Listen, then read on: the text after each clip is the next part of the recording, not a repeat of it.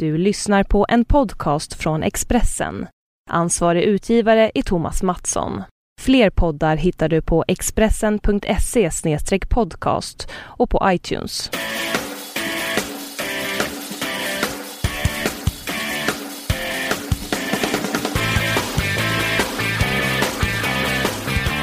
Hjärtligt välkomna till en ny podd med mig, Magnus Nyström och Leif Bork.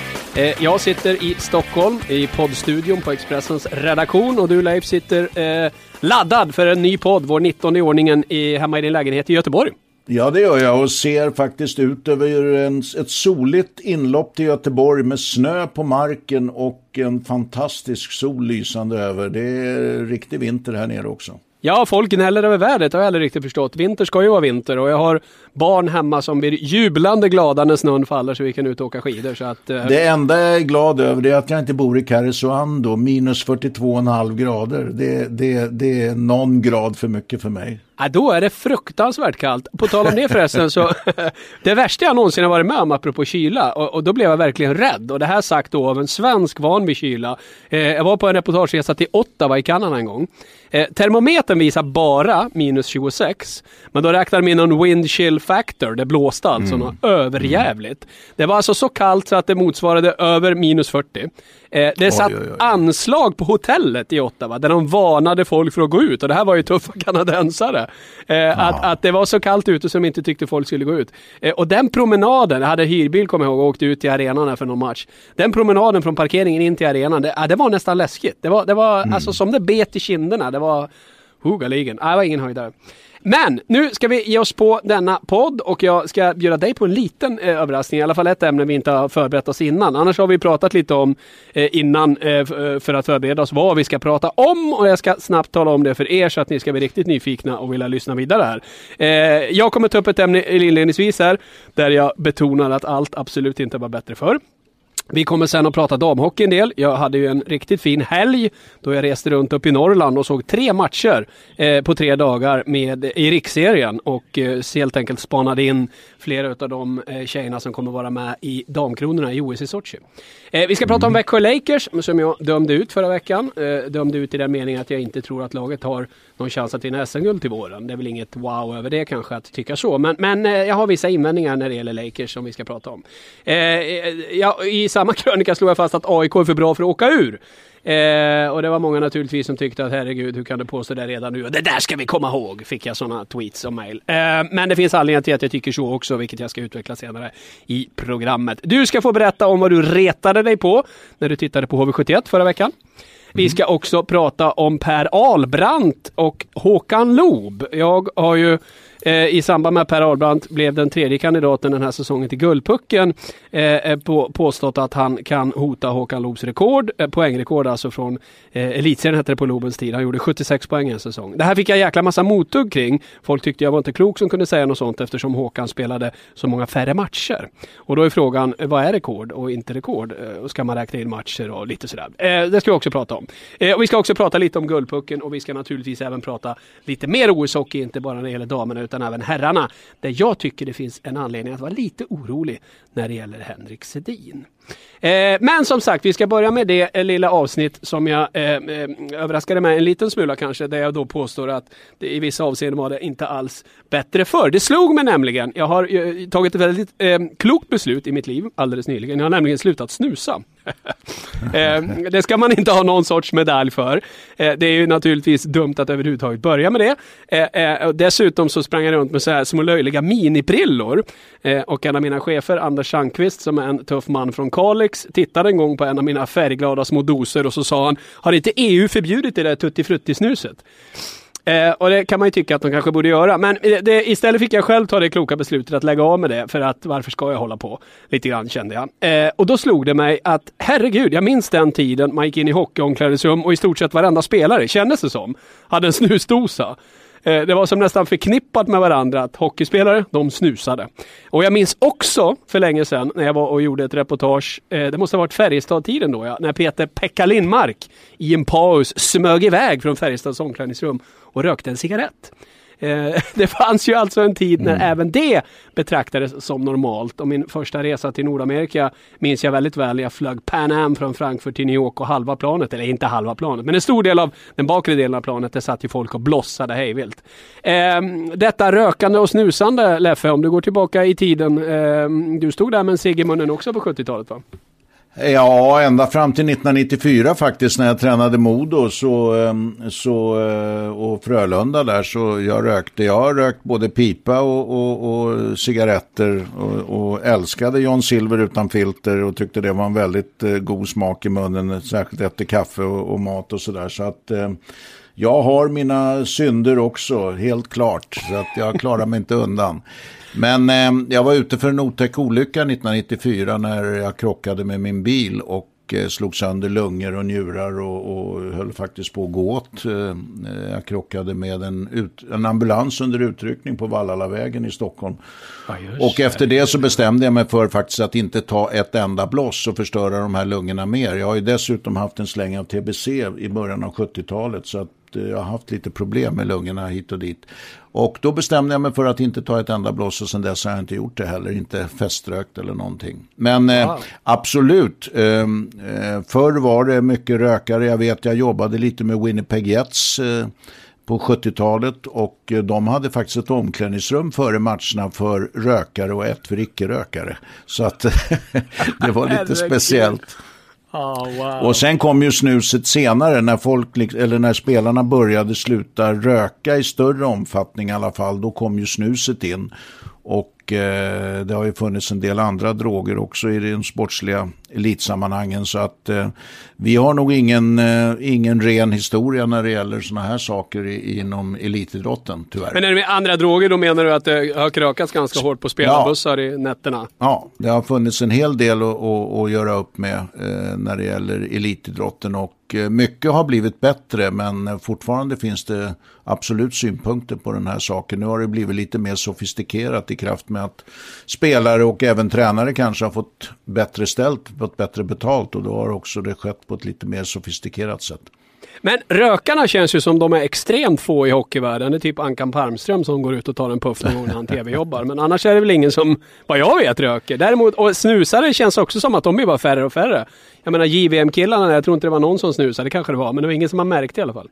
Det har nog blivit mindre och mindre av det, det har du rätt i. Jag, jag, kan inte på rak arm nu säga att det är någon som röker. Rökningen har definitivt eh, blivit nästan, den är nästan helt borta.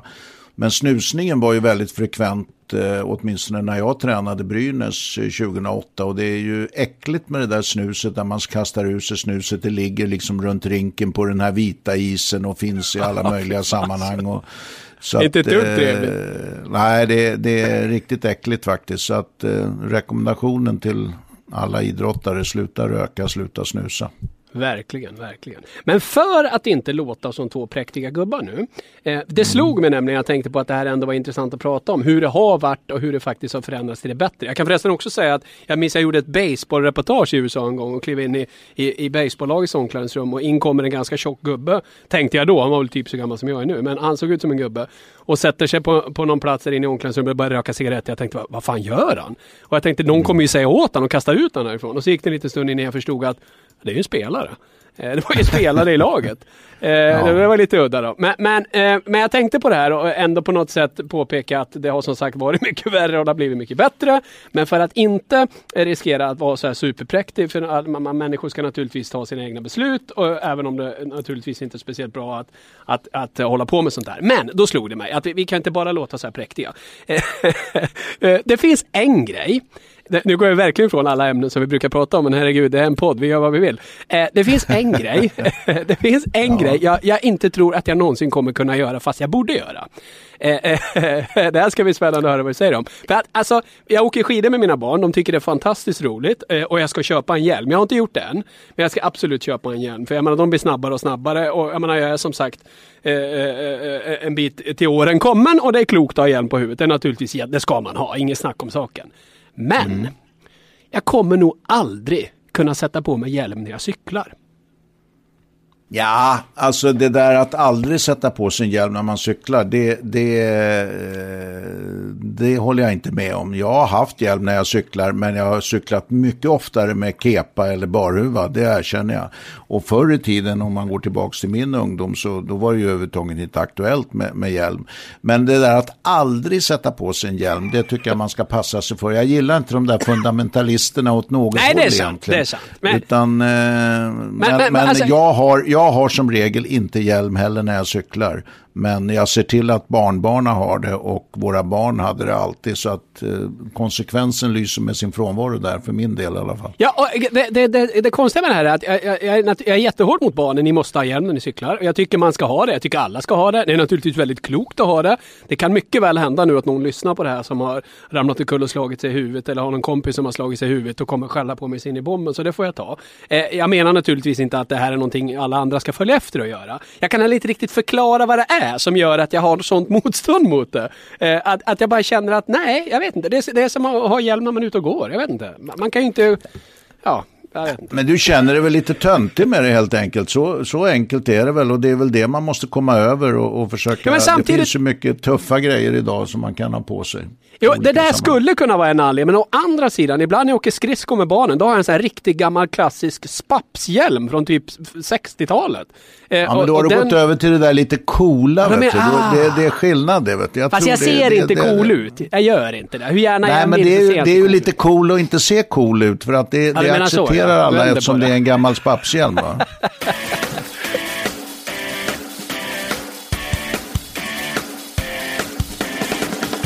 Men sen samtidigt kan man väl säga så här att eh, när man ser reportage från, eh, i, när det gäller utlandet och allting sånt där så är ju vi mästare på att beskydda människor och folk och våra ungdomar och våra barn. Jag menar ser man eh, från, från eh, utländska reportage så åker de ju två på moppe, ingen har hjälm och det är bilar som förmodligen inte är särskilt, eh, eh inte har gått igenom bilprovningen särskilt eh, många gånger och, och, och skumpa fram och det är dålig krock, eh, det är väl inga krockkuddar eller någonting. Så vi lever ju i ett samhälle också där det på något sätt ibland kan gå lite till överdrift tycker jag. Och det är väl kanske den gränsen man själv privat upplever att man når i vissa sammanhang.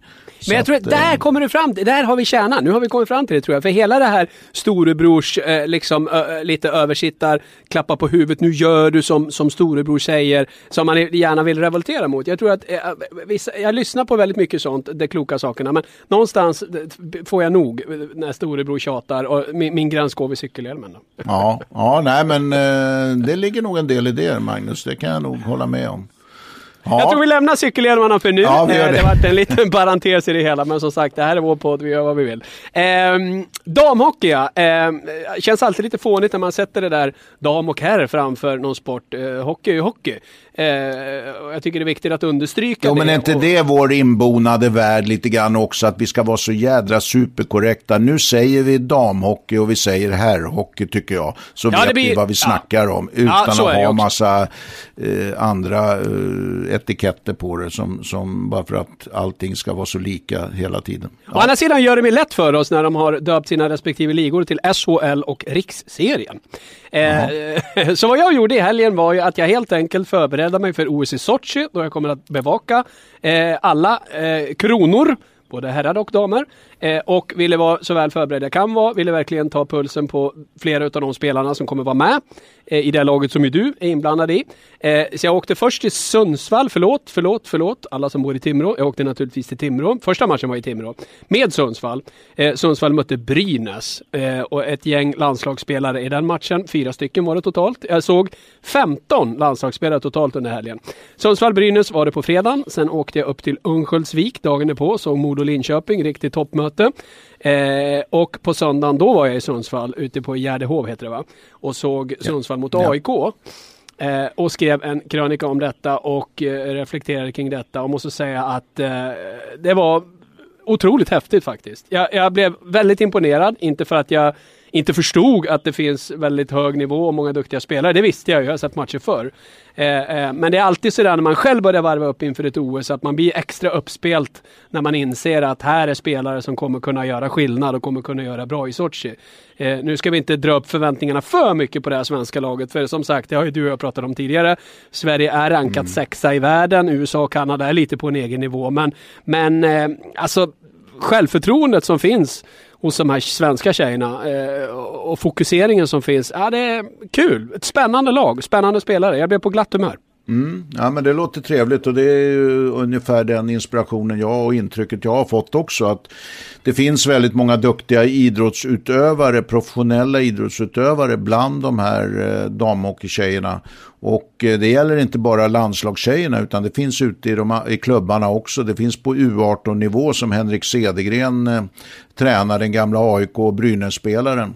Och det är jättemånga ideella ledare som just jobbar under knappa omständigheter. Det är inte bara spelarna som har knappa omständigheter utan det är ledarna, ideella ledare. De är ganska få, de gör väldigt mycket och eh, de har väldigt lite betalt för det. Och ehm, det är ju, det är ju ehm, även där en sida kan vi säga som vi ska försöka lyfta inom svensk damhockey att eh, vi får fler ledare och kanske också kan betala lite grann för de som satsar väldigt mycket tid och kraft på att eh, förbättra damhockeysidan. Det är också det här man blir så glad över när man får uppleva att det, det är ju ändå eh, inte för att på något sätt racka ner på dem som, som spelar i SHL eller i NHL för all del. Men det är klart att det, det är en väldigt privilegierad tillvaro. Eh, de blir väldigt bortskämda spelarna som finns där. Jag kommer ihåg för väldigt länge sedan när Janne Matchig, den gamle backen, spelade i New York Rangers och han talade om för mig att ja, när man spelar Rangers, det, man behöver knappt spola på toaletten själv. Eh, att mm. det är mm. sån oerhörd service kring alla de här herrspelarna. Medan damerna är ju som raka motsatsen. Att, att eh, mm det är noll ersättning, de köper utrustning och klubbor själva eh, och liksom jobbar allihopa eller pluggar allihopa. Och, det, ah, och, och, att ändå då lägga ner precis lika mycket tid och energi som här spelarna gör eh, för noll spänn tillbaks. Alltså jag, jag, gillar det. Jag gillar det i alla sammanhang. Eh, för för då, då, är det liksom tillbaka till ursprunget vad allt det här handlar om. Att det är kärleken till sporten. Ja exakt. Jag, jag håller med om det till 100 procent. Men samtidigt ska vi ju säga att om det är så att vi ska ta några steg upp så måste vi börja ersätta både spelare och ledare i lite större omfattning i alla fall än vad som är, är, är möjligt nu. Därför att även om vi ser att våra spelare är väldigt bra och väldigt ambitiösa så ska vi veta att ute i världen så är konkurrensen stenhård även när det gäller damsidan. Alltså eh, USA, Kanada har du nämnt, Finland ska vi inte prata om som har lyft sig enormt de senaste åren. De har fem bronsmedaljer sedan efter 2007 där Sverige inte har en enda mästerskapsmedalj och de kan i sina bästa stunder matcha i enstaka matcher i USA och Kanada. De är på väg i fatt dem. Så att mm. för att, att, att ha den professionaliteten och för att få den bästa expertisen runt lagen och för att få de här spelarna att kunna ägna de optimala tiderna på dygnet och i viss mån när det gäller kost och resor och förutsättningar och annat så måste vi börja ersätta dem i, i högre omfattning än vad vi gör nu. Men kärleken till sporten, den är viktig för oss alla att ha som grundfundament. Och sen förstår jag också, nu ska vi inte tjata för mycket om det, du var inblandad i en presskonferens i fredags angående Tina Enström, då, hon stjärnan i Modo, som inte kommer med och hamnar på kant med förbundskaptenen och det har varit lite turer. Flera av er som lyssnar på det här känner säkert till det. Men, men, men samma Tina har ju berättat öppet, det är ju ingen hemlighet på något sätt, att hon har tänkt att lägga av och hon har inte skött sin sommarträning. Eller ja, hon skulle ju sluta så sommartränar hon ju inte alls. Eh, och för mig spontant så, så reagerar jag ju kring det här. Nu, nu kan ju inte jag alla detaljer, du är mer insatt än mig och vi ska inte tjata för mycket om det här. Men eh, ska man eh, tillhöra toppen internationellt, ska man verkligen kunna konkurrera så får man ju absolut inte träna mindre än konkurrenterna. Helst ska det ju vara tvärtom förstås. Eh, mm. Så att man har en hög ambition vad gäller hur man, hur man tränar och hur mycket man tränar och, hur, och, och, och ja, hur bra man tränar är ju naturligtvis extremt viktigt för att kunna utmana de bästa på sikt. Så det tycker jag Eh, där tycker jag ni landar rätt ändå, även om Tina är bra. Men spelaren jag blir mest imponerad av, jag blir så glad när jag ser de här smarta backarna. Alltså, jag, jag, jag, jag minns att jag skrev en krönika en gång för jättelänge sedan eh, om, om um, Scott Niedermayer som spelade New Jersey Devils på den tiden. Eh, hans blick för spelet, hans skridskoåkning, hans liksom hela aura, hans sätt att vara. Niklas Lidström var ju naturligtvis också en sån spelare. Eh, eh, alltså överhuvudtaget spelare på alla nivåer där de sticker ut från de andra. Där man ser att här är en person som, som har en begåvning och som tänker lite längre än de flesta andra omkring sig. Eh, och kan slå de här precisa satsningarna som gör de här fina åkningarna. Eh, jag, jag, jag, jag såg det där, jag blev påmind om eh, eh, eh, just, just den typen av backar. Jag såg Lina Bäcklin, Brynäsbacken, hur hon agerade med ett lugn hela tiden. Slog de här fina passningarna. Äh, det var så häftigt att se. Eh, för mig så, jag, bara se en sån spelare gör ju en hel kväll, gör ju en hel match på något vis. Ja, ja absolut. Alltså hon har en touch med pucken och en blick för spelet som du säger som är, eh, håller väldigt hög klass. Uh, sen finns det ju många andra ingredienser som också ingår om man ska spela på absolut högsta nivå. Och där kommer du in på en annan sak som du nämnde vet jag i din krönika. Det är ju att du räknade personerna på läktaren när du var i Sundsvall och kom fram till 24 eller vad det var. Jag menar det är en väldig skillnad att kunna Eh, prestera och visa upp sina, eh, sina skickligheter inför 24 åskådare där, och det är ingen media. De visste ju inte ens om att du var där. Den historien tycker jag du måste dra även för våra ja. poddlyssnare. Den är underbar. Eh, och att göra det inför 8000 i OS i Sochi. Så det ja. kommer ju in mentala aspekter och väldigt många aspekter i det här. Eh, och det gör det ju även för de lokala spelarna i spelare vi nämnde tidigare. Att det är en sak att spela i sin lilla hemmiljö, fungera tillsammans med spelare och personer man känner igen och sen komma ut i stora världen och agera under, under mentalt tryck och i mästerskapstävlingar. Det är någonting helt annat. Och det är någonting som både tjejerna, klubbarna, klubbledare tränare hemma måste förstå att det finns en dimension, kanske två dimensioner till när vi ska spela internationell hockey på högsta nivå. Men, men dra gärna det här med åskådare och, och, och, och, att media var där helt plötsligt, för den tycker jag är helt underbar. Ja, alltså det är två grejer med det här som är väldigt häftigt. Det ena är just det, jag ska bara ta det allra först, det som du sa det här med att, att prestera under de här förutsättningarna. Och där blev jag ju som mest imponerad egentligen av Erika Udén Johansson i hemmalaget. Eh, alltså Sundsvall ligger under med 0-5 Eh, eh, efter två perioder. Och det är alltså bara tomma stolar i stort sett. Jätte, jättelite folk. Brynäs är mycket, mycket bättre. Och då tänker man hur kommer Erika vara i den sista perioden? Eh, men ingen jobbar ju hårdare än henne. Hon visade verkligen sin klass. Hon visade verkligen varför hon är med i Damkronorna. Hon visade en karaktär som man bara fick lust att ställa sig och buga på läktaren eh, över hur bra hon var. Eh, efter matchen eh, eh då, så, så bestämmer jag mig för att jag ska prata med Lina Bäcklin då naturligtvis. Jag går bort mot Brynäs omklädningsrum. Eh, möter en spelare som känner igen mig där och tittar på mig lite som vad fan gör han här? Eh, bara den härliga förvåningen och jag säger att jag vill prata med Lina. Och då ropar hon in i omklädningsrummet, för man dundrar ju inte rätt in i omklädningsrummet hur som helst. Då ropar hon Lina, media är här! Och jag hör bara från Beck inne, lägg av! Jo men media vill prata med OS-stjärnan så. Sluta nu! Hon tror verkligen inte på det. Hon tror inte på det. Och efter en stund inser jag att äh, men jag måste ju tala om att jag står här, annars kommer hon inte komma ut. Hon tror ju att kompisarna driver med henne.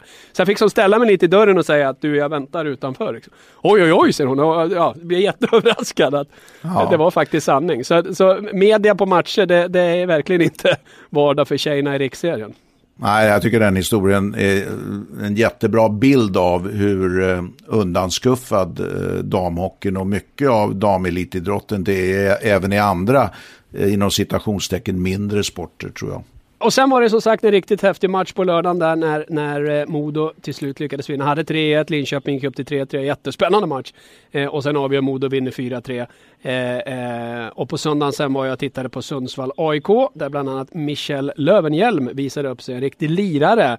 Eh, och det här var lite kul också för att hon eh, alla, jag tror många av er som lyssnar på det här har sett Linus Klasens straffmål i Channel One Cup här eh, vid årsskiftet.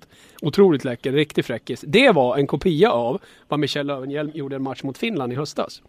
Eh, Hon gjorde den kul. alltså långt före Linus Klasen. Exakt, exakt. Mm. Eh, och jag minns att du då sa till mig att det är bland det snyggaste hockeymål jag någonsin har sett. Och då förstår man, wow, du har ju sett en del hockey så det måste vara snyggt. Eh, mm. Men sen var jag tvungen att fråga henne. Vad sa Leffe till dig? Nu berättar jag, för det här berättar jag för alla er som lyssnar. Vad sa Leffe till dig efter att du hade gjort den där straffen? Sa jag till Michel. Ja, så skruvade man lite på sig. Ja, men vad sa han, vad sa han efteråt? Ja, han sa, flyg inte iväg nu. Mm. jag tyckte det var väldigt bra sagt. Det är väl så man ja, måste påminna, det är vad man måste påminna lirare ibland, att inte låta framgångarna skena iväg vägen kanske.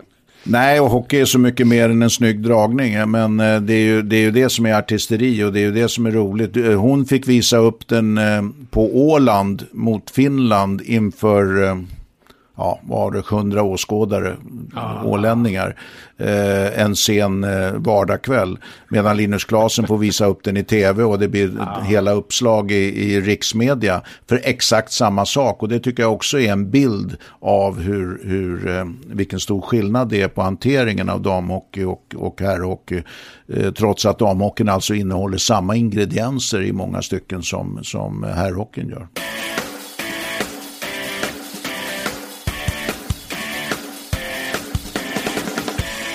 Du, vi lämnar damerna för nu. Eh, vi kommer att prata om dem eh, några fler gånger också inför OS. Dit vi båda ska åka. Du då alltså som assistant coach, står det i papperna. Mm. Tjusigt. Mm.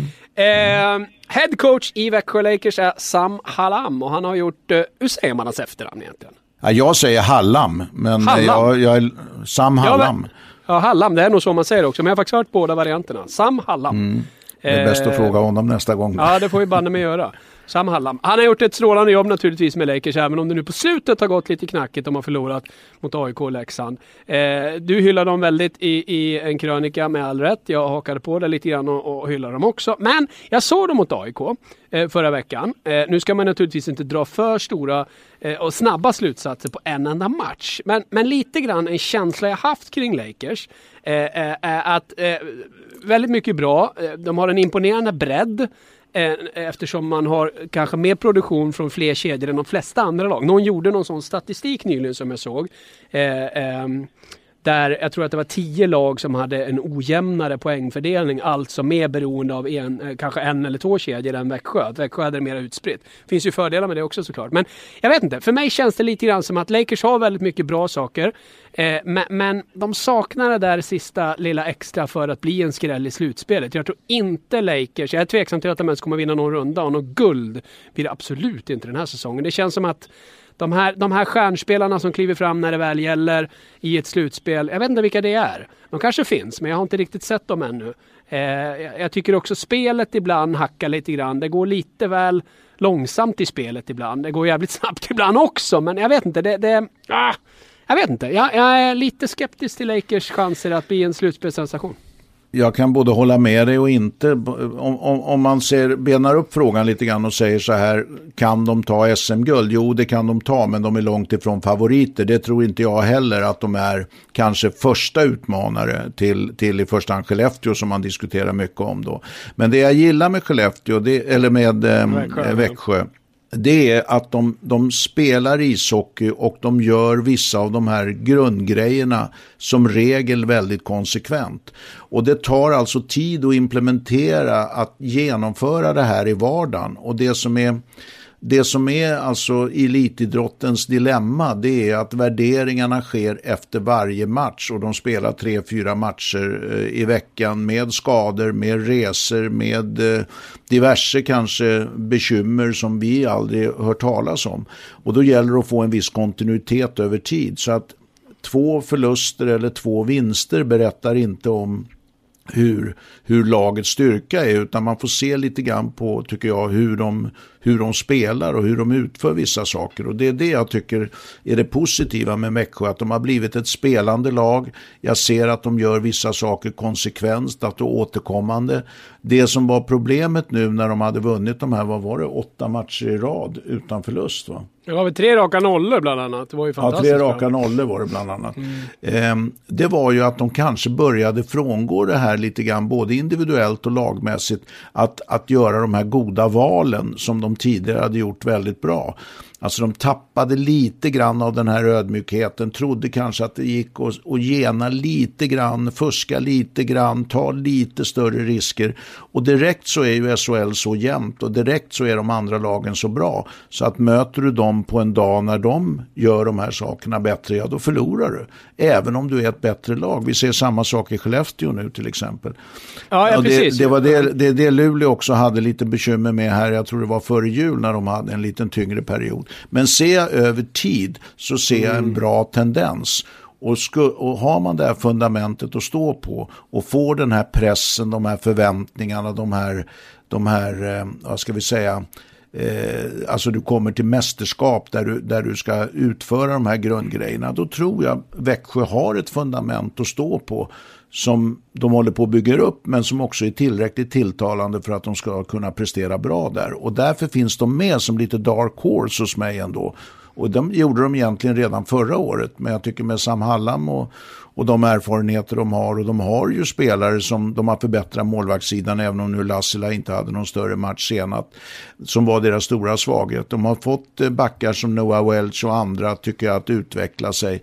De har de här riktiga krigarna som kan döda utvisningar i Markusson och, och, och, och, flera spelare. Och de har utveckling tycker jag nu på Robert Rosén.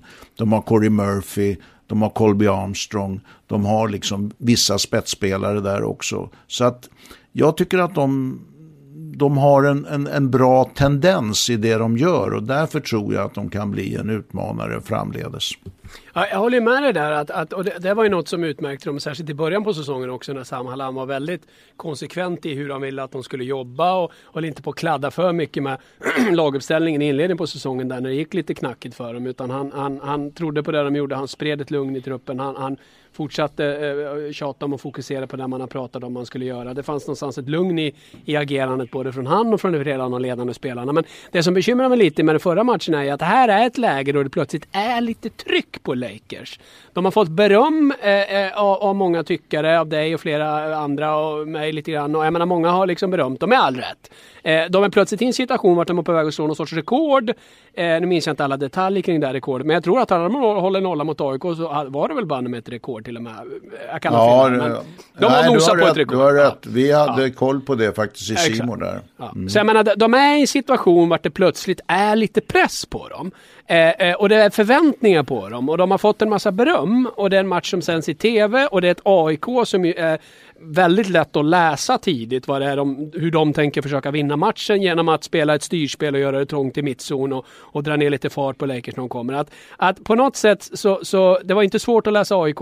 Eh, det var en väldig press på Växjö. Eh, att i det läget inte kunna steppa upp och banne med visa att nu är vi ett lag på en högre nivå. Nu är vi ett lag redo att gå in i ett slutspel. Utan att istället lite grann faktiskt vika ner sig. Och som du säger, fuska med detaljer och, och inte riktigt ha någon enskild spelare som, som banne mig genom sitt agerande visa att här är vi, här är vi, vi är Växjö Lakers, så här gör vi när vi vinner matcher i Stockholm.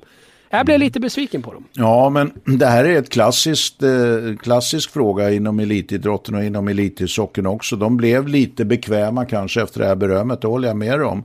Ehm, men, och det AIK då presterade på Hovet, det var ju att det blev en, en, en inom citationstecken, lite grismatch. Det var ganska småful, det var mycket avblåsningar, det var mycket skuff, pushing and shoving i ja, olika var, typer ja. av närkamper. Och det tog fokus och bröt den här trenden som Växjö var inne i och de, de var inte riktigt förberedda på att hantera det. Men det jag tror är bra med en sån match, eller en sån här period, det är att jag tror att nu får de det att jobba med. De kommer att lära sig av det här och se till att de inte hamnar där igen. Och det här är samma typ av problem tycker jag som Linköping har. Även om de kanske har kommit lite längre då. Det är att de Linköping är en ännu större utmanare egentligen än vad Växjö är till SM-guldet. Men mm. de måste de måste ta bort lite bekvämlighet och lite grann det här känslan av att vi är bättre än vad vi är. Stämpeln som deras unga spelare också tycker jag tidigare mm. i alla fall haft i sig. Som Per Ahlbrandt har lite grann i sig så mycket guldpluckskandidat som han är. Att det är mycket snack och när det inte stämmer så är det lite liksom showboating och sånt där. Sånt där måste man ta bort. Fokus mm. måste vara absolut på det du ska göra i alla stunder. För så jämn är elitidrotten och SHL idag så att du måste ha koll på det.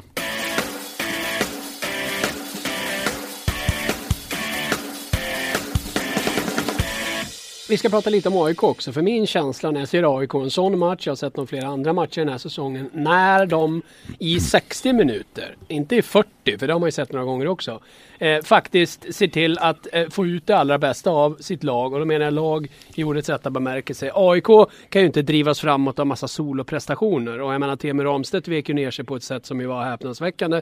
Finska nyförvärvet, oj vad jobbigt att förlora, och dra hem till Finland istället. Det var ju direkt pinsamt av honom. Eh, eh, mm. och ett sånt agerande har man ju ibland sett på vissa matcher också. Men när AIK spelar som mot Linköping, eller förlåt, som mot Växjö senast, när man verkligen står upp som ett lag, man har en gameplan som man följer, man är liksom Liksom verkligen konsekventa i vad man gör, man jobbar hårt i backchecking, man är lite småfull, det måste ju AIK vara. Talangmässigt ligger de ju långt efter de flesta andra SHL-lag. De måste ju in och, och köra lite som du säger, pushing and shoving och vara jobbiga jävlar att möta. Det ska vara Blomdal-hockey på flera där. Eh, och när AIK kan prestera eh, sin bästa hockey under de förutsättningar AIK har, eh, då kan inte jag se AIK åka ur. Jag kan inte göra det. Eh, det är naturligtvis helt andra förutsättningar i en kvalserie, det kommer in nerver och allt. Samtidigt, AIK har på något sätt varit liksom ifrågasatta ända sedan de kom tillbaka till högsta serien. Så jag tror inte att det blir någon jättechock för spelarna att landa i, i kvalserien. Jag, jag, jag, kan inte se att AIK ska komma, eh, inte komma topp två i en kvalserie. Nu är ju förutsättningarna annorlunda i en kvalserie än vad den är i SHL naturligtvis. Men eh, alltså jag anser ju att AIK har ett lika bra spelarmaterial, om inte bättre, än vad Leksand har. Det som Leksand har gjort är att de har varit mycket mer konsekventa, fått ut mycket mer av sina enskilda spelare och mer konsekventa i uppträdandet. De har spelat ganska försiktigt och, och, och försvarsinriktat men de har gjort det på ett konsekvent sätt som AIK tycker jag inte har gjort. Och ehm, eh, för ser man på AIK så tycker jag att de har lite bekymmer på backsidan. De tappade Stefan Johansson, Fredrik Karlsson är borta för resten av säsongen. Det kommer in en del nya backar, unga backar som inte är kanske så erfarna. Och eh, då borde de kunna spela mer konsekvent eh, försvarsinriktat spel. Och sen har de då, eh, som nu mot Växjö till exempel, viktiga kuggar som Christian Sandberg till exempel, som jag anser vara en mycket bra spelare, vältränad kille, stark skridskoåkare, ledande spelare, bra karaktär. Han är med där också och sen är de ju i desperation och har säkert vänt på alla stenar och haft massor med möten. Mattias Nordström och, och Hasse Cederholm, gamla AIK-spelarna, sitter ju med i någon sportkommitté där tillsammans med Daniel Rutslätt. Så det är klart att när Växjö kommer dit och då kanske tumma lite grann på det här. Mm. Och AIK är en fullständig desperation dessutom på hemmaplan. Det är klart mm. att då kan ju AIK vinna naturligtvis en sån match. Så att det behöver inte betyda att Växjö är så jädra usla, men det behöver inte betyda att AIK är så jädra bra heller, utan det är kanske inställningsfrågan till uppgiften ja. det handlar om väldigt mycket. Men, men vad säger, tänker du när du, eh, AIK in i en kvalserie då? Eh, nu sa ju det jämförelse med Leksand, men, men det är klart det är svårt att veta hur de lagen underifrån reagerar och agerar när de kommer upp i en kvalserie också. Men, men eh, det här är ju gissningar. Nej men tänk dig när AIK ska åka till Karlskoga och spela ja, ja. och, Karlskoga allt och vinna, AIK allt och förlora. Det är en helt annan mental situation va. Ja, och där måste du ha lite grann av ett eget spel också när du kommer till kvalserien. Du kan liksom inte bara försvara det där. Eh, utan du måste ha lite mer av ett eget spel och AIK måste bestämma sig. Hur ska ja. vi spela? Vi måste inrikta oss nu på kvalserien. Hur ska vi spela? Och eh, ja, för att spela den det undrar jag om de har gjort ännu. Ja, för det defensiva styrspelet som de vinner mot Växjö, det vinner ju inte i en kvalserie. Där måste AIK vara mer framåt, mer offensiva förstås. Absolut.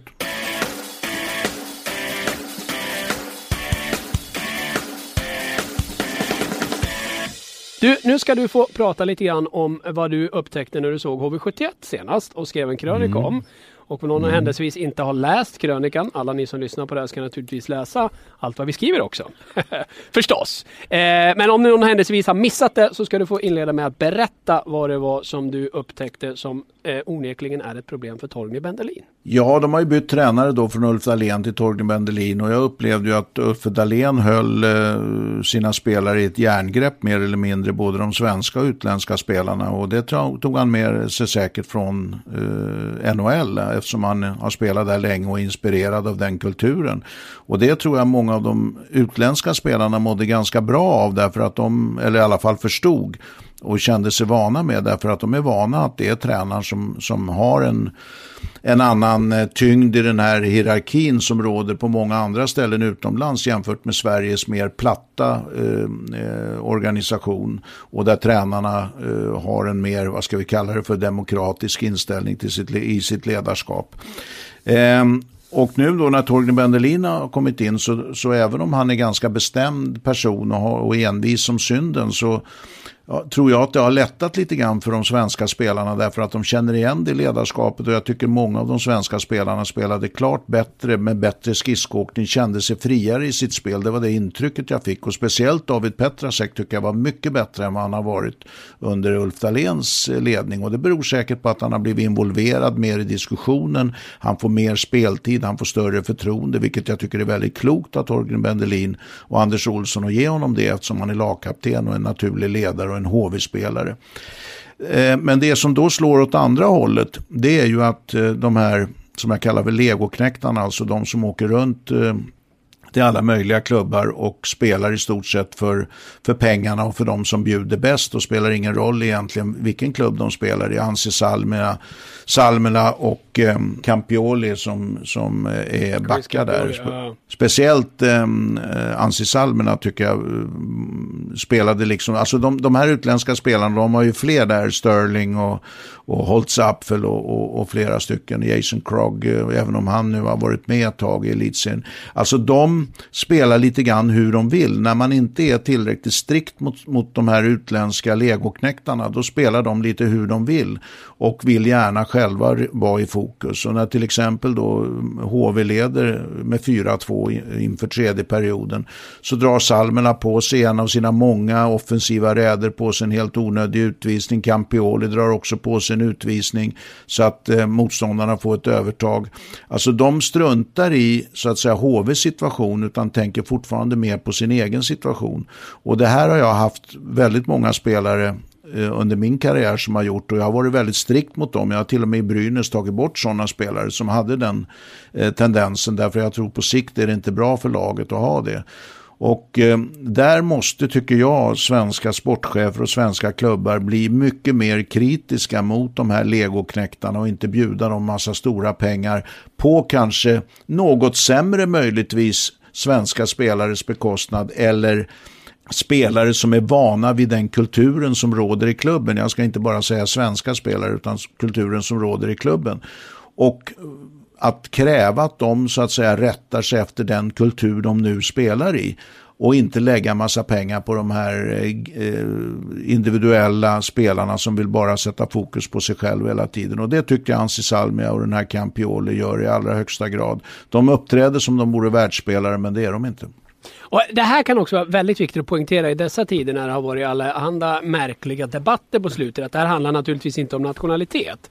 Eh, den här typen av legoknäktar, om vi väljer att kalla dem för det, kan ju ha vilken mm. nationalitet som helst. Kan även vara svenska spelare. Som far runt ja. i olika europeiska länder, i olika AHL och ECHL och allt vad det heter och även KHL för all del. Det finns ju även många svenskar som har en hel radda lag på sin resumé. Eh, och någonstans där kan jag ju tycka att en del sportchefer borde tänka ett varv till. När du läser att en spelare varit i 10-15 klubbar. Eh, oavsett om man mm. är dansk eller finsk eller svensk eller kanadensare eller vart han kommer ifrån. Då borde varningsklockorna ringa. Varför mm. har han flyttat runt så mycket? Mm. Det måste finnas en mm. anledning till det ja, eh, så att... Um... De här spelarna blir ofta hyllade både av media och supporters och, och, och alltså framstår ju som världsspelare när de presenteras i respektive lag. Mm. Och sen så visar det kanske i det långa loppet att man får skicka hem dem. Teemu Ramstedt är ju till exempel ett, ett utmärkt eh, dåligt exempel på det. Och du har helt rätt, det har inte med nationalitet att göra. För när jag var i Norge så kom det ju svenskar till de mm. klubblagen i Norge och trodde att de, bara för att de kom från en större hockeynation än vad de nu nu befann sig i så var det lika med att de kunde glida omkring där och, och, och spela stjärnor.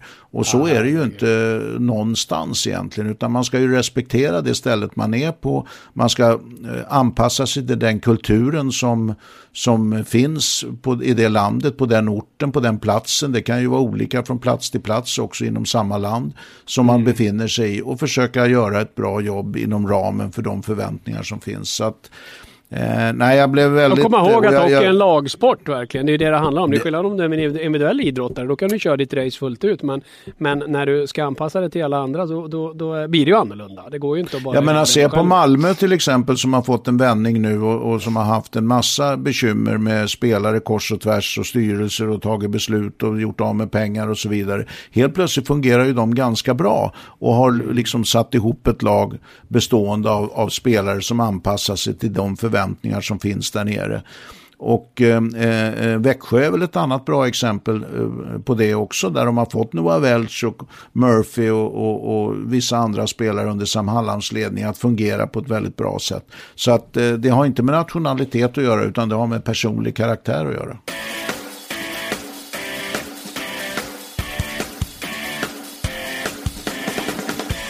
Nu ska vi prata om något som eh, har väckt en hel del känslor när jag har skrivit om det. Det var ju när Per Ahlbrandt utsågs till säsongens tredje kandidat i Guldpucken. Eh, först var det Linus Klasen, sen var det Patrik Hersley och den tredje vi bestämde oss för att ge denna lilla hedersutmärkelse, alltså vara en av dem som är eh, eh, kandidater till att vinna Guldpucken, eh, fick då Per Ahlbrandt. Eh, I den vevan skrev jag en ganska kort krönika. Eh, eh Jonathan Lindqvist var nämligen och intervjuade honom och gjorde en fin intervju med honom eh, som blev en kul tv-intervju också som vi hade i Studio Hockey vi kör varje onsdag.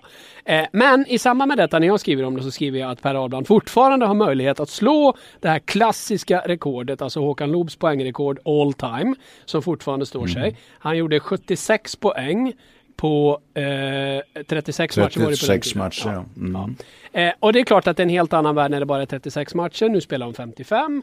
Det här var ju invändningar jag omedelbart fick. Att jag var inte klok i huvudet som överhuvudtaget kunde jämföra detta. Eh, eh, Albrandt måste göra 76 poäng på 36 matcher för att ens nämnas i samma andetag som Håkan Loob, tyckte vissa. Eh, och det eh, hade varit en liten debatt jag hade med några stycken som jag, som jag svarade på eh, och så.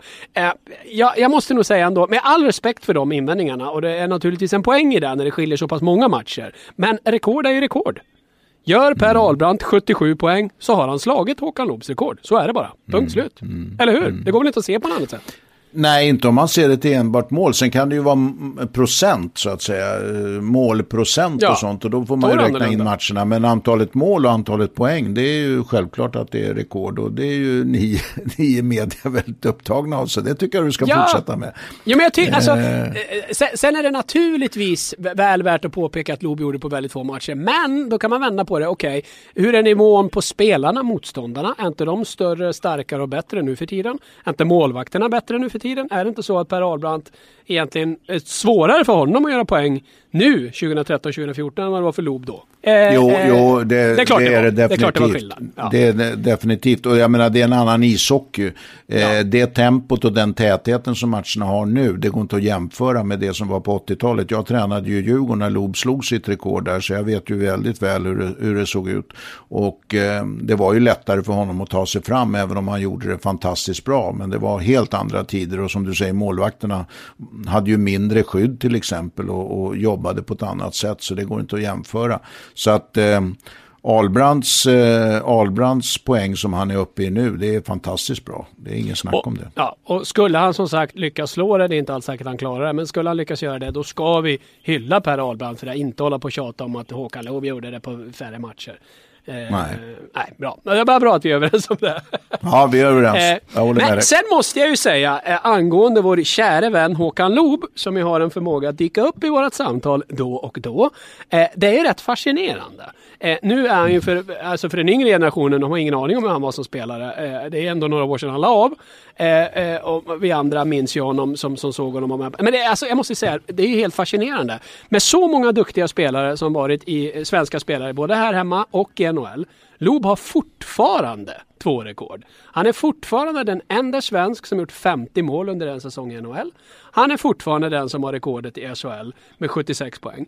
Eh, mm. Det här säger ju en hel del om hur bra han var. Nej, han var ju en fantastisk målskytt och, och vad ska vi säga, han var han var också en, en, en stark personlighet på något sätt. Alltså han, han ville spela sitt spel till varje pris och han, eh, han var egoistisk eh, och han var en avslutare och han ville vad och han fick vad. det. Så att, eh, och han hade väldigt bra puckkontroll, alltså han var stark med pucken, han kunde åka runt folk, han kunde göra spelare i en man mot man situation och sen komma till avslut. Och om man tittar idag på, på spelare så är de ganska få, de som kan dribbla av en motståndare i en man mot man situation. Det tycker jag det brukar jag säga ibland till spelarna att ett tecken på de allra bästa spelarna det är de som vinner de här man mot man situationerna och kan göra avdribblingar man mot man och på det viset skaffa sig yta för till exempel ett avslut eller en passning eller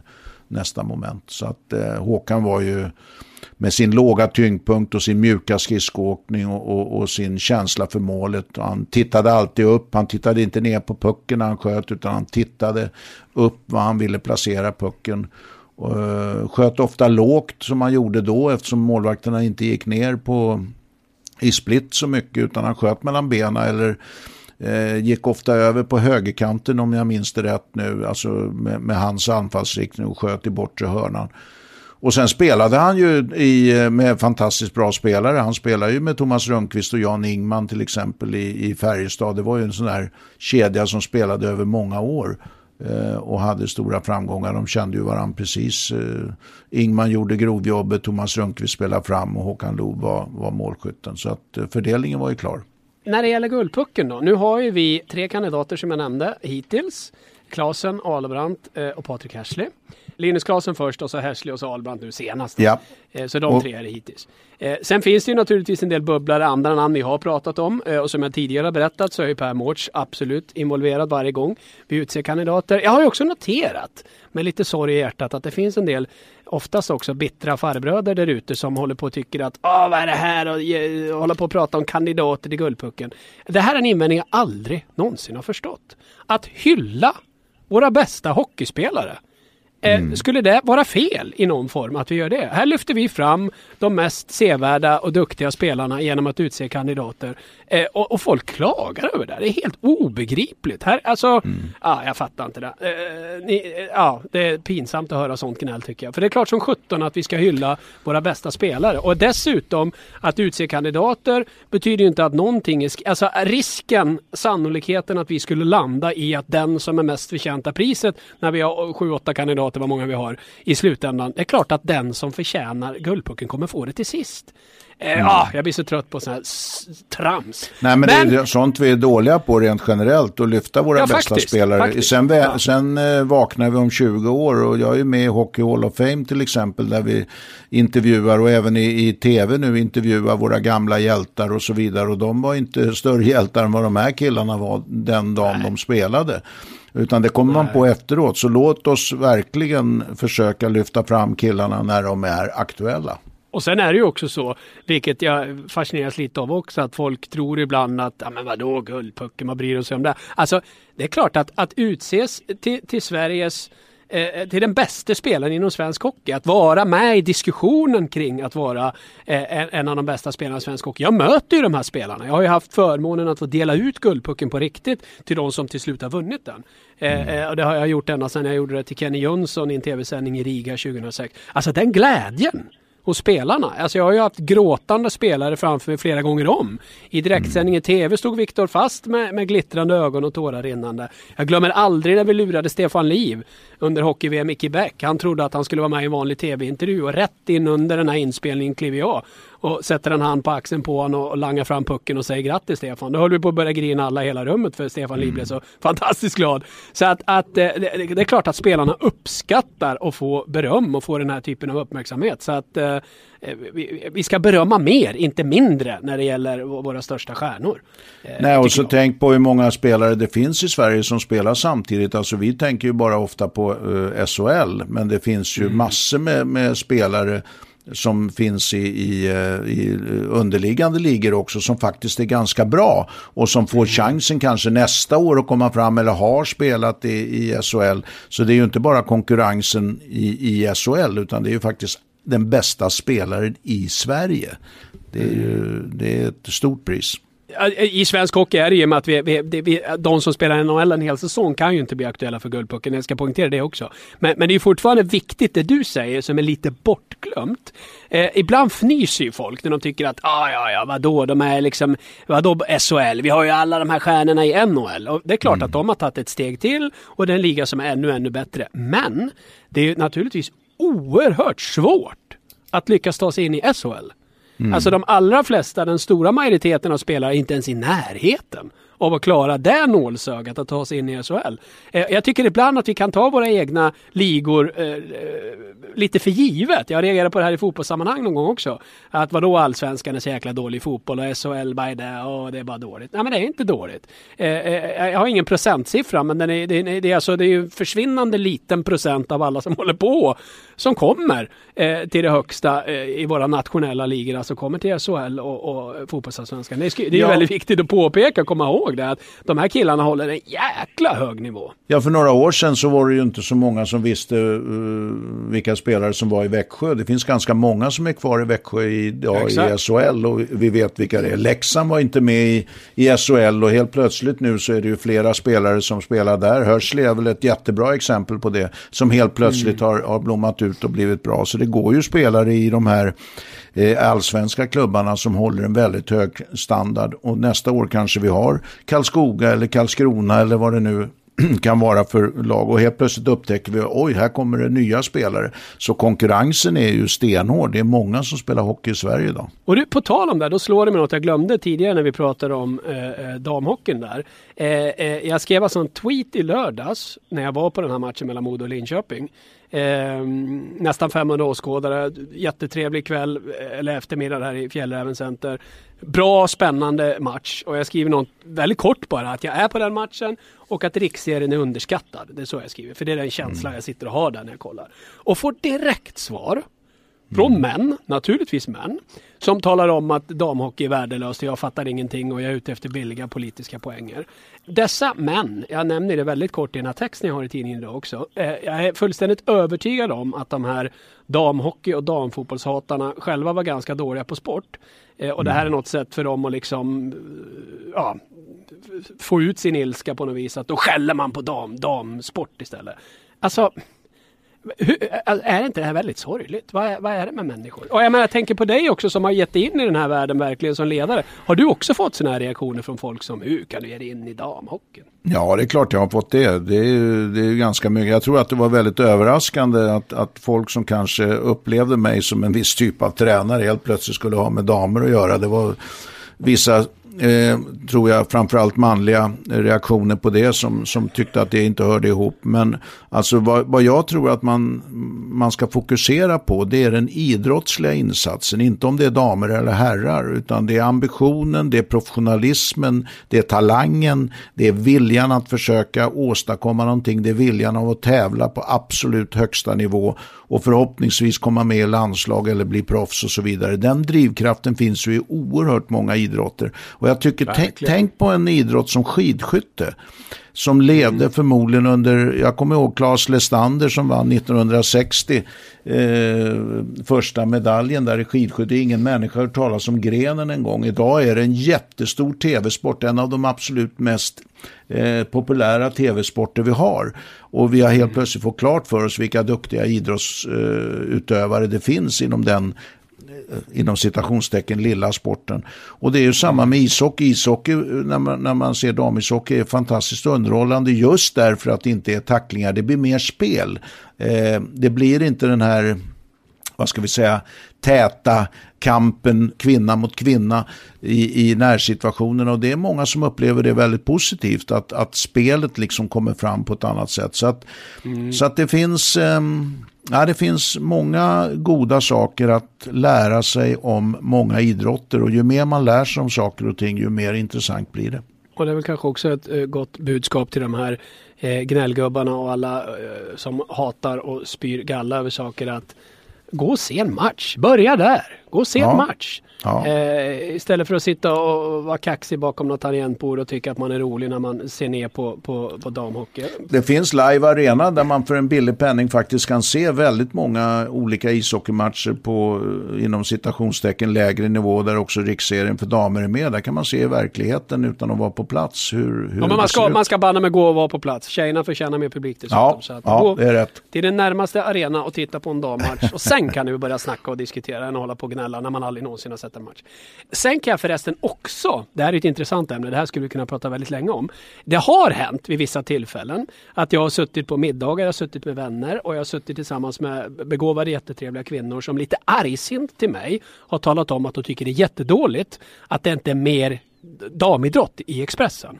Varför har ni inte med? Varför skriver ni inte mer om damfotboll? Jag tycker det är jättedåligt att ni inte skriver mer om damfotboll. Eh, och det kan de ha en poäng i. Jag säger ingenting om det. Det är en intressant synpunkt som vi ska ha respekt för och de kan dessutom ha en poäng i det. Men ibland brukar jag komma med en motfråga till dem och säga okej, när var du själv på en match i damallsvenskan i fotboll senast? Svaret i 99 fall av 100 är eh, det har jag aldrig varit. Eh, och det här tycker jag eh, väldigt många faktiskt som har synpunkter i detta ämne ska se sig själva i spegeln och ställa frågan okej, när var jag på en match i riksserien eller damallsvenskan i fotboll senast? Jag borde banne mig gå. Det gäller inte bara gnällspikarna där ute, det gäller er allihopa. Gå och kolla på mera matcher och sitt inte bara hemma och gnäll. Och sen har ju vi eh, eh, som är inblandade i det också en, en skyldighet att, att göra reklam för oss och höra av oss till media, att, att berätta om vår idrott. Det är ju vi som Absolut, äger ja. problemet, det är ju inte media egentligen som äger problemet, utan vi äger ju problemet att få ut vårt budskap och vår idrott också.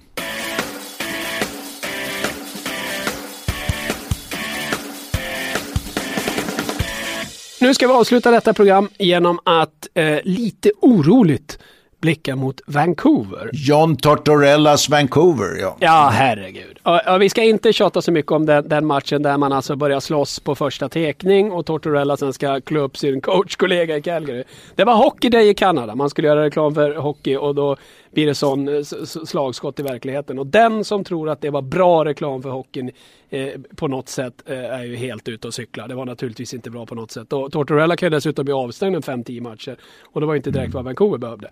Ja, ja, vi ska inte som sagt tjata om det. Däremot är man ju lite orolig för Henrik Sedin. Den är fantastiske Henrik Sedin som har spelat 678 NHL-matcher i rad.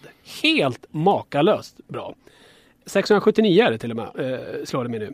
Eh, 679 raka matcher utan att tvingas eh, vila på grund av skada. Men han är inte helt okej. Han har en revbensskada.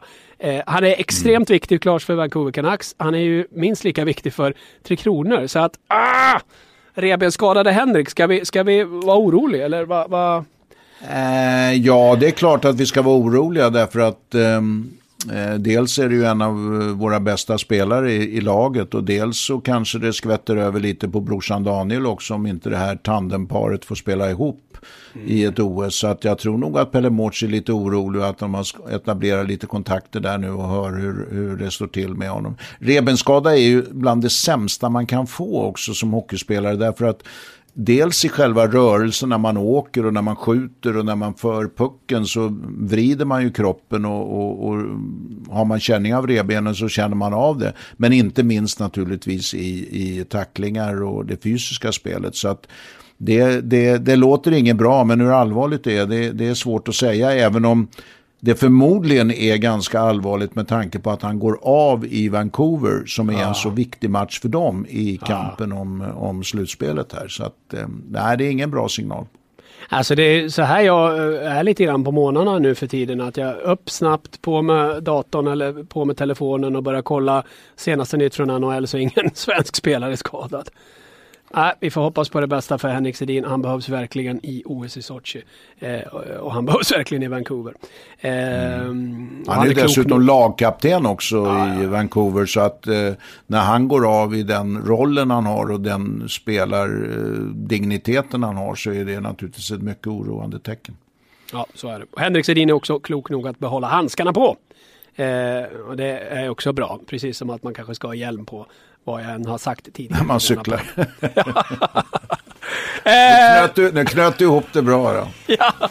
Tack så mycket säger vi till alla er som lyssnar. Vi är tillbaka med en ny podd nästa vecka. Tills dess, eh, ha det jättebra. Tack så ni ha. Hej.